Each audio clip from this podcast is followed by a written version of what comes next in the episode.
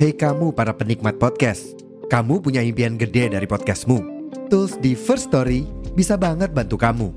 Mulai dari F-Link, Dynamic Audio Insertion, sampai statistik yang komprehensif, semua ada di First Story. Gak ketinggalan, kamu bisa monetisasi podcastmu lewat iklan dari First Story Ads yang bisa kasih kamu penghasilan dari setiap place podcastmu. Yuk gabung sekarang dengan klik di firststory.me. Sekali lagi, di firststory.me. Mari kita bawa mimpi podcastingmu menjadi kenyataan.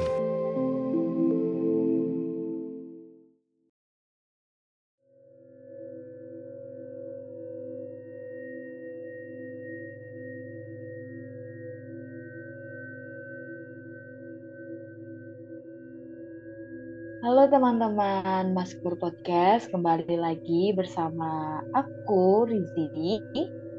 Dan saya Rayhan.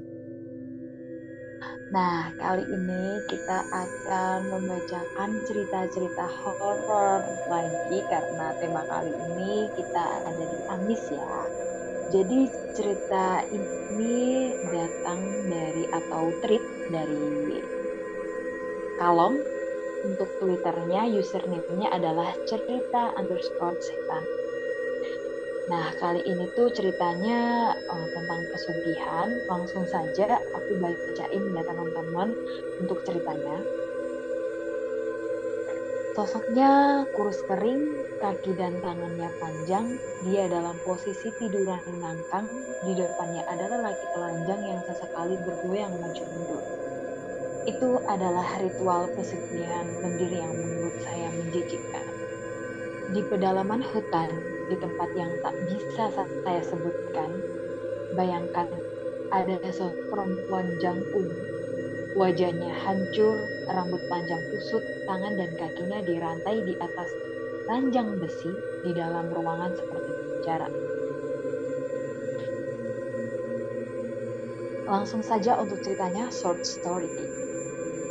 Namanya Mus Mas Gunawan atau nama samaran, seseorang yang dulunya pernah menjadi sopir pribadi di keluarga kaya raya dan mempunyai banyak usaha yang tersebar di mana-mana.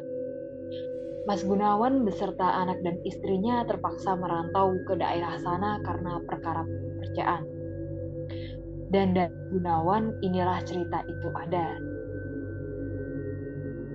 cerita tentang pengalaman beliau waktu masih aktif menjabat sebagai sopir pribadi di keluarga tersebut. Kisah yang dibagikan Mas Gunawan ini benar-benar di luar akal sehat manusia. Bahkan beliau pernah berkata, gila, benar-benar manusia gila. Kalau saya tahu lebih dulu, mungkin saya tidak mau bekerja sama dia. Di pedalaman hutan, di tempat tahun yang tak bisa disebutkan pastinya, Gunawan masih benar-benar mengingatnya Bahkan masih terbayang bagaimana malam itu sosok lelaki yang sudah ada 25 tahun ini menggaji memenuhi kebutuhan keluarganya. Bahkan menyekolahkan kedua anaknya, melakukan persekutuan dengan sosok yang begitu menyeramkan dan menjijikkan. Dan yang paling mengejutkan lagi, Gunawan mengetahui satu hal. Bayangkan, Mas, sosok yang saya sebutkan itu tadi adalah istrinya sendiri. Malam itu Gunawan sedang duduk di depan teras rumah sederhana, ditemani segelas kopi dan beberapa camilan kering. Rumah sederhana pemberian dari juragannya karena ketekunannya. Gunawan adalah sosok pekerja keras dan disiplin. Itulah sebabnya jasanya masih dipakai. Hujan tak kunjung reda, Niat untuk masuk ke dalam kamar belum juga datang karena bagi Gunawan hal yang membuatnya bahagia yaitu ketika menyendiri sambil melihat video dua bocah cilik dari ponselnya. Mereka adalah anak-anak Gunawan. Walaupun mereka satu rumah, tapi Gunawan tak ingin mengganggunya istirahat. Terlebih lagi minggu ini Gunawan masih ada beberapa jadwal untuk mengantar juragannya ke luar kota. Cabang tempat juragannya membuka usaha, membuatnya harus siap siaga jikalau ada panggilan mendadak. Sebenarnya dia lelah, tapi ia tak pernah menyesali pilihannya untuk menjadi sopir pribadi. Walaupun waktu istirahatnya terganggu, tapi itu merupakan kepuasan batin tersendiri. diri bagi Gunawan. Apalagi Gunawan sudah berkeluarga, uang tentu menjadi prioritas utama untuk kesejahteraan dan dari keluarganya. Sampai akhirnya ponsel yang sejak tadi ia pegang berdering dengan begitu kencang. Membuatnya begitu terkejut dan buru-buru memencet tombol hijau pada layar. Ketika tahu kalau nama orang yang menelponnya adalah juragannya. Halo Mas Gun, suara dari seorang laki-laki yang dikenalnya terdengar tegas dan tak asing bagi Gunawan. Eh, Sampai lagi di mana? Bisa ke sini sekarang? Sudah jelas kalau si penelpon adalah juragannya. Tapi Gunawan menangkap ada sedikit kejanggalan dari suaranya. Tak seperti biasanya, ia berbicara dengan nada terburu dan sedikit panik. Dan entah karena apa yang biasanya Gunawan merespon cepat tanpa bertanya, tapi malam itu ia lebih memilih untuk menanyakan hal yang tak pernah ia tanyakan sebelumnya. Ya pak, saya lagi di rumah. Gimana ya pak? Jadi gini, ada jenak, ada jedak sejenak tapi terdengar cukup jelas bahwa lelaki itu sedang berbicara dengan orang lain. Tapi Gunawan belum tahu apa yang sedang mereka bicarakan. Malam ini Sugeng nggak bisa ngantar saya, katanya nggak enak badan. Jadi sebagai gantinya Mas Gunawan ya, saya tunggu di rumah. Aneh, kenapa tiba-tiba Sugeng sakit? Gunawan bingung, apalagi tempat tujuan juragan ada di daerah pedalaman hutan. Jaraknya juga lumayan bisa memakan dua jam perjalanan jauhnya. Itu pun kalau tanpa kendala. Tapi di sisi lain sebenarnya Gunawan juga penasaran. Manakala baru pertama ini Gunawan mengantar juragannya ke tempat biasa Sugeng mengantar. Bukan tanpa sebab, melainkan jadwalnya menjadi sopir itu mulai dari waktu subuh hingga menjelang maghrib. Ia merasa kalau ini adalah waktu yang tepat untuk mencari tahu. Baik, Pak, saya meluncur sekarang spontan Gunawan berujar. Gunawan kemudian menutup telepon sebelum memutar tubuhnya ke belakang, masuk ke dalam rumah untuk bersiap. Ternyata di sana tampak wanita memakai setelan daster berbalut sarung sedang berdiri. Menahan hawa dingin. Wanita itu adalah Ratna istrinya. Mau ke mana mas? Ratna bertanya cenderung sedikit mengintimidasi kepada Gunawan yang sedang memakai celana dinasnya. Matanya melilik tajam. Astaga, Gunawan tampak terkejut menjawab, seakan ia tak melihat adanya Ratna yang berdiri. E, ini dek, Pak Hermawan telepon. Kenapa? Apa Sugeng mendadak sakit? Kali ini suara Ratna lebih tegas bah. Dik bertanya, sembari berjalan ke arah pintu, pandangannya tajam menyorot keluar. Gunawan mematung, ia berpikir, sejak kapan istrinya tahu kalau Sugeng sakit? Bahkan ia sampai buru-buru memakai pakaian dinasnya. Kemudian berjalan cepat menghampiri istrinya di depan pintu. Penasaran. Aku punya firasat buruk malam ini, Mas. Apa sebaliknya kamu di rumah aja? Bilang saja ke Pak Hermawan kalau anakmu mendadak sakit. Ucap Ratna, pandangannya masih menyorot ke depan ke arah deretan pohon-pohon besar seperti puluhan raksasa yang sedang menari-nari. Alah, dari kemarin firasat buruk, firasat buruk. Kamu itu mikir apa tuh, dek? Sudah, sudah, aku berangkat dulu. Bukas Gunawan. Ia memilih untuk mengakhiri obrolan malam itu. Gunawan tidak ingin ada perdebatan lagi seperti beberapa hari yang lalu. Di mana Ratna meminta Gunawan untuk berhenti bekerja di tempat Hermawan. Sebab Ratna menduga di balik kekayaan Hermawan ada sesuatu yang hitam.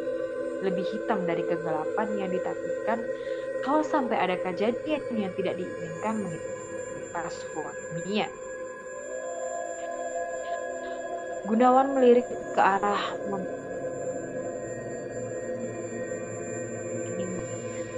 tentang sugihan yang akan dilakukan oleh Pak Hermawan.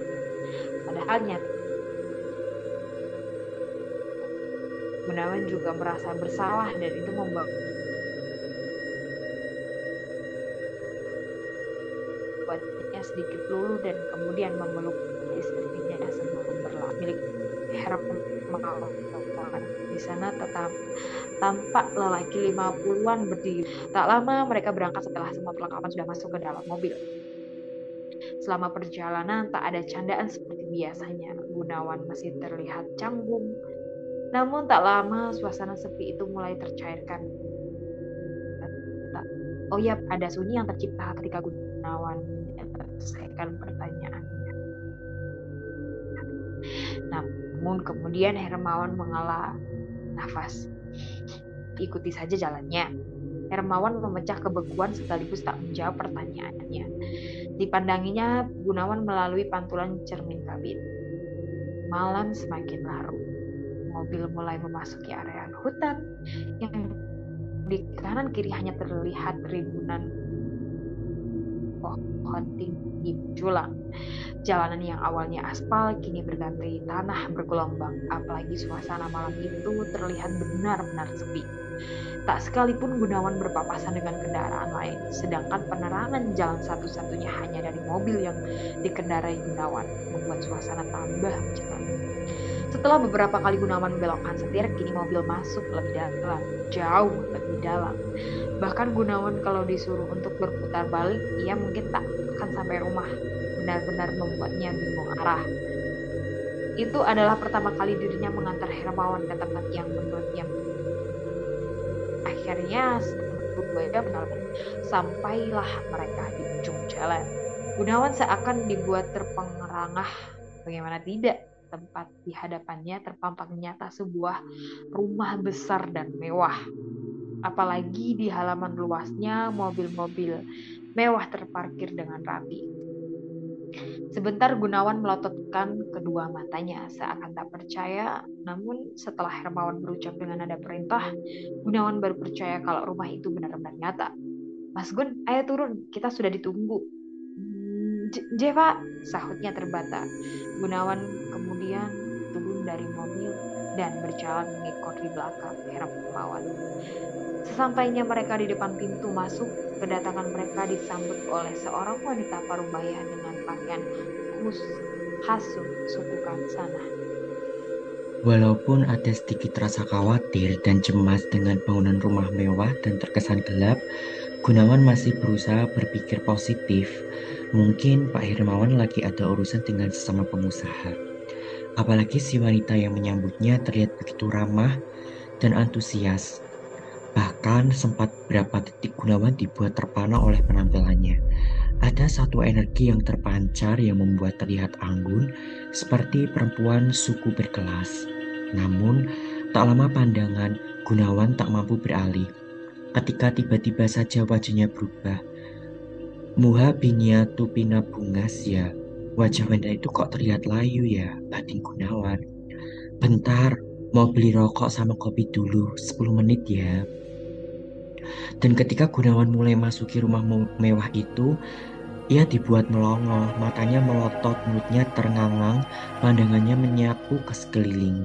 Gunawan terheran-heran, barang-barang yang terpajang di dalam rumah itu ia baru pertama kali melihatnya. Tampaknya sang pemilik rumah bukanlah orang sembarangan.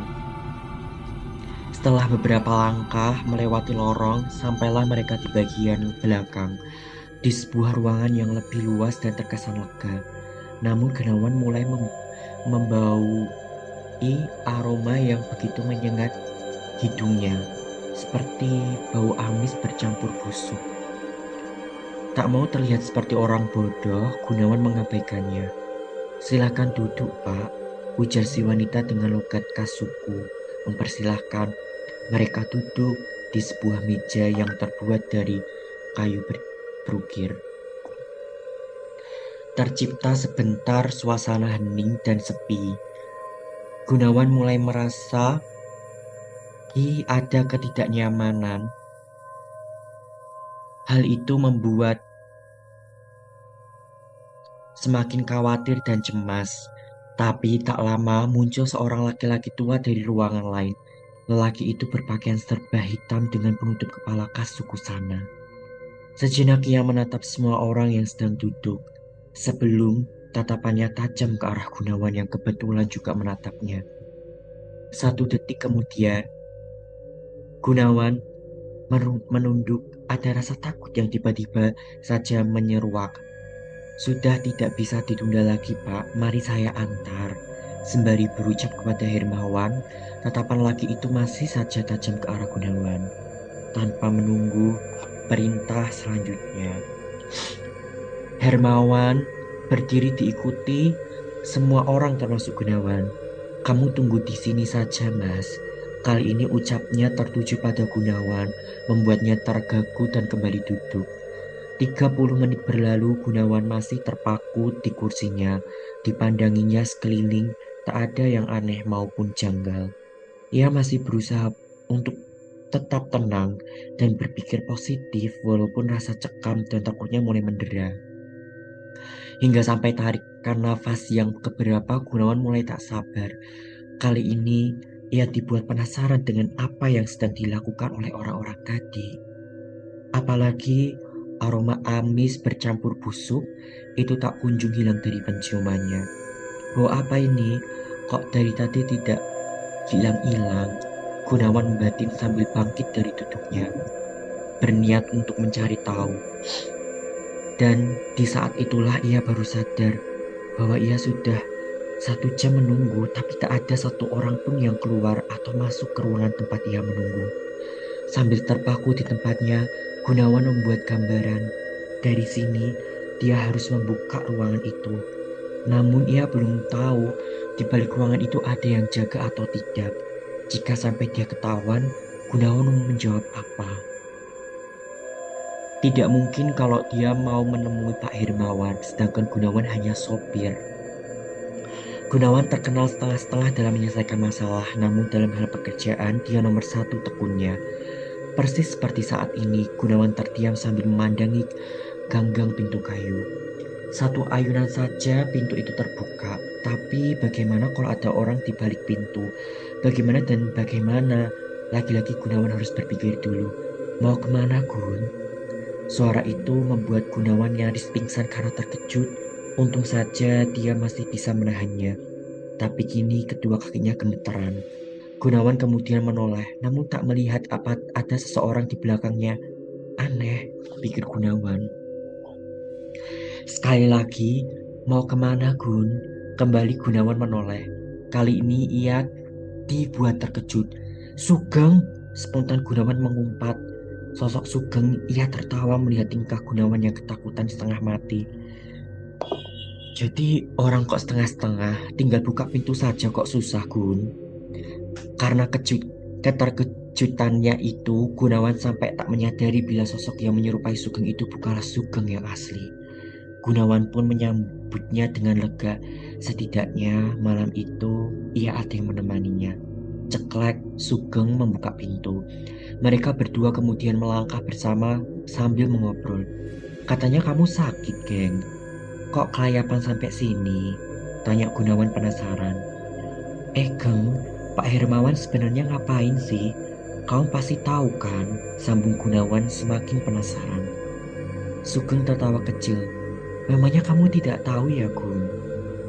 Ucapan Sugeng berusaha membuat langkah Gunawan terhenti tiba-tiba. Apa Sugeng tahu sesuatu? Maksudmu apa, Geng? Bersamaan dengan itu, langkah Sugeng justru semakin cepat, membuat Gunawan kewalahan untuk mengejarnya sampai ia benar-benar tertinggal. Geng, tunggu! Teriak Gunawan sambil terus berlari mengejar Sugeng. Namun sampai di ujung lorong yang di kanan kirinya ada sebuah ruangan tertutup, ia tak mendapati ada Sugeng di sana.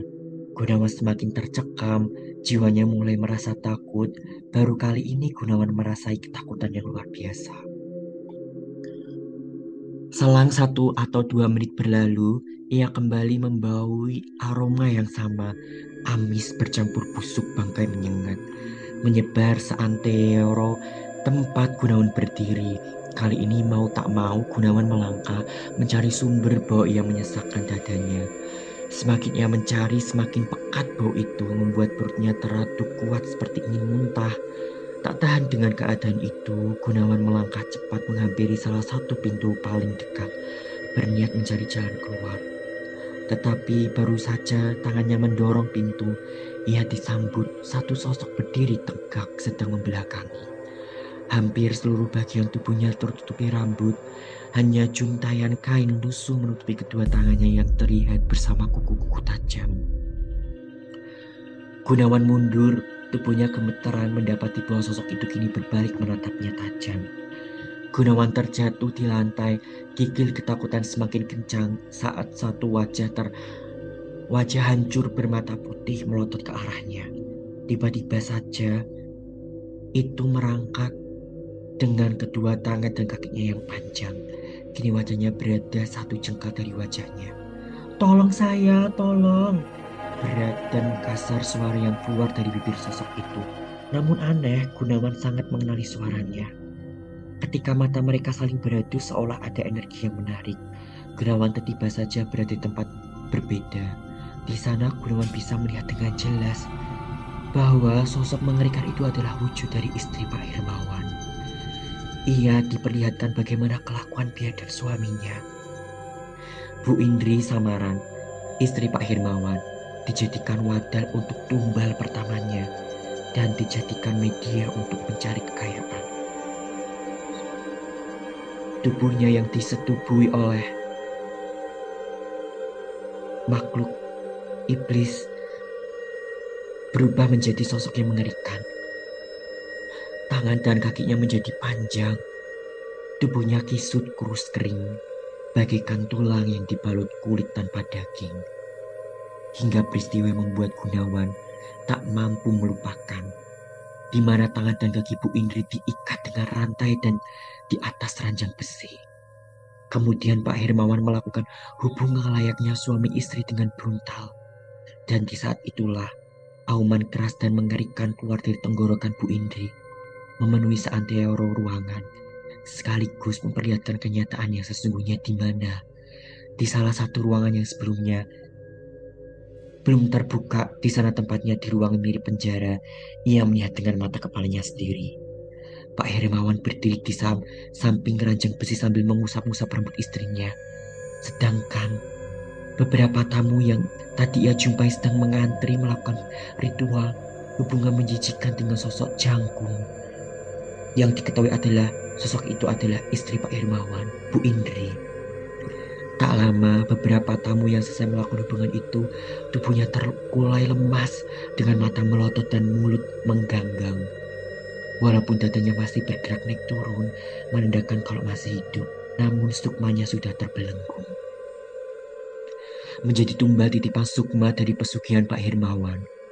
Apalagi ketika pandangannya mengedar ke seliling, begitu terkejutnya Gunawan saat ia melihat sosok yang sangat ia kenal, Sugeng. Ternyata di balik sikapnya yang pendiam, ia juga mempunyai hasrat untuk menjadi kaya raya. Namun justru Sugeng tertipu oleh lay, rayuan bertopeng manusia. Gunawan menduga kalau Sugeng tertarik setelah Hermawan memberikan uang secara cuma-cuma. Kejadian itu terjadi satu hari sebelum Sugeng dikabarkan sakit. Waktu di mana Sugeng mengobrol bersama Gunawan. Gun, aku dikasih uang sama Pak Hermawan. Sugeng berbisik sambil membuka plastik warna hitam yang berisi bendelan uang kertas. Dan ini katanya nggak disuruh balikin, asik toh. Sugeng menutup dan mengikatnya kembali. Awalnya Gunawan menganggap kalau itu bonus untuk Sugeng, tapi setelah dipikir-pikir, mana mungkin orang baru kerja seminggu sudah dapat bonus banyak itu. Kalau itu untuk memancing agar Sugeng menjadi tumbal, bisa saja. Namun terkana dan dugaan itu semakin lama semakin menyudut pada apa yang sekarang Gunawan lihat. Mulai dari sini Gunawan menyimpulkan kalau kekayaan Hermawan berasal dari persekutu dengan makhluk halus. Itu adalah 10 tahun yang lalu yang berarti Gunawan menyimpan rapat semua rahasia Hermawan. Ia tak berani untuk menceritakan semuanya di hadapan publik, bukan tanpa alasan, tetapi nyawa keluarganya yang menjadi prioritas utamanya. Selang lima tahun kemudian, hal yang sangat mengejutkan pun terjadi. Gunawan menganggap ini mungkin keberuntungannya. Waktu itu Hermawan diambang kematiannya. Sosok jangkung istrinya sudah tak mampu lagi menumpang tubuhnya yang semakin lama hanya tinggal tulang. Bahkan sebagian anggota tubuhnya sudah terpisah dari yang lain. Dari situlah Hermawan kena imbasnya. Dari dalam kamar, hampir setiap hari Hermawan merangang kesakitan. Tubuh Hermawan semakin lama semakin habis. Habis bukan berarti kurus dan kering, melainkan Hermawan memakan dagingnya sendiri. mulai dari paha hingga ujung kaki, habis dimakan sendiri, tapi ada yang membuat Gunawan merasa ngilu. Setiap dia mencapik dagingnya, dia mengerang, tapi setelah itu dagingnya langsung dimakan mentah-mentah. Sambil bercerita Gunawan memeragakan kejadian waktu itu. Serak, Hermawan mencapik kemudian mengerang kesakitan. Wah! Nah, pas mengerang itu mulutnya langsung buka dan tangannya memasukkan dagingnya sendiri. Ngilu saya. Peristiwa itu disaksikan oleh Gunawan di beberapa pekerja yang memang setiap harinya mengurus Hermawan.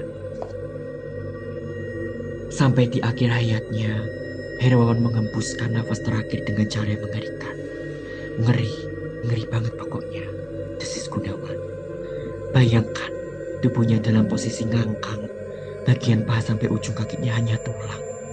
Bahkan sudah tak ada mengeluarkan darah. Tangannya dalam posisi mencengkram. Kepalanya mendongkak ke atas.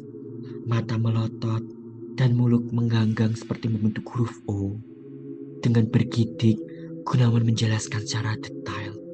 Saat itulah Gunawan memutuskan untuk meninggalkan semua harta yang pernah Hermawan berikan dan kini Gunawan memilih untuk meninggalkan daerah pedalaman hutan. Kembali ke kampung halaman dan beralih sebagai sopir antar jemput anak sekolah. Walaupun tak seberapa, tapi dia bersyukur dan berharap tidak akan menemui orang seperti Hermawan. Di balik dari kata menyeramkan, di situ ada pelajaran yang berharga. Selesai. Aduh, uh, ngeri ya ini ceritanya. Iya, betul banget. Ya, tentang pesugihan. Uh, soalnya memang kisah nyata ya Mbak Zi kita menceritakannya. Ya, based on true story. Jadi kayak, oh ternyata tuh pesugihan bener-bener ada gitu ya. Yes. Nah, mungkin dari cerita ini kita Iya, Mbak sih gimana?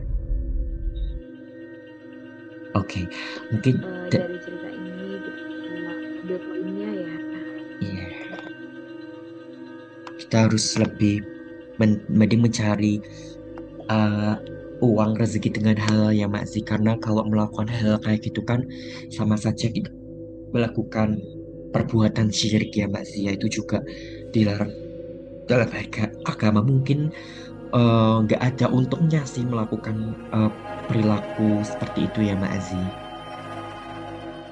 Iya bener banget Rehan. Jadi teman-teman nih jangan kemakan gengsi. Hidup itu kita kan diajarin uh, kalau di agama Islam kita diajarin Rasulullah untuk hidup sederhana aja. Jadi kayak kalau emang nggak punya uang nggak usah dipakai nanti takutnya uh, uh, melakukan hal-hal yang tidak sesuai aturan norma kehidupan ya. Iya betul.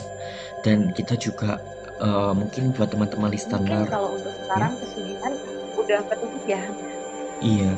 Untuk pesugihan sekarang tuh kayak enggak enggak apa apa enggak semarak zaman dahulu yes. karena sekarang juga teknologi semakin canggih ya uh, apa-apa hmm. canggih jadi kayak orang-orang pilih open BO aja ya ya tapi open BO juga nggak boleh loh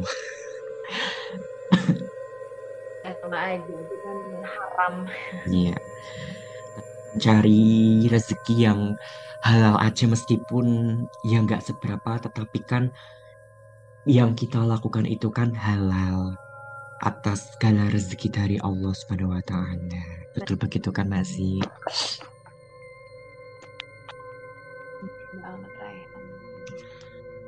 Oke mungkin teman-teman listener podcast Masko Terima kasih yang udah mendengarkan episode Amis pada hari ini Semoga dengan adanya episode eh, cerita Amis hari ini bisa memberikan pelajaran dan hikmah buat kita kalau kita harus lebih bersyukur dan mencari rezeki yang halal. Oke teman-teman listener podcast Maskur, sebelum aku sama Mbak Zli pamit, jangan lupa untuk follow akun sosial media dari Maskur Podcast untuk Instagramnya at maskur.podcast double s double r dan TikToknya maskur double s double r dan Twitternya apa Mbak Zli? Untuk Twitternya adalah maskur underscore PODCST. Dan jangan lupa untuk uh, follow uh, isi Curious Chat di bio Twitter Maskur Podcast. Oke teman-teman listener pod- podcast Maskur, terima kasih untuk hari ini. Saya Rahen Alif pamit. Saya Rizi Ramadhani juga pamit. Sampai jumpa di episode selanjutnya. See you guys. Hello.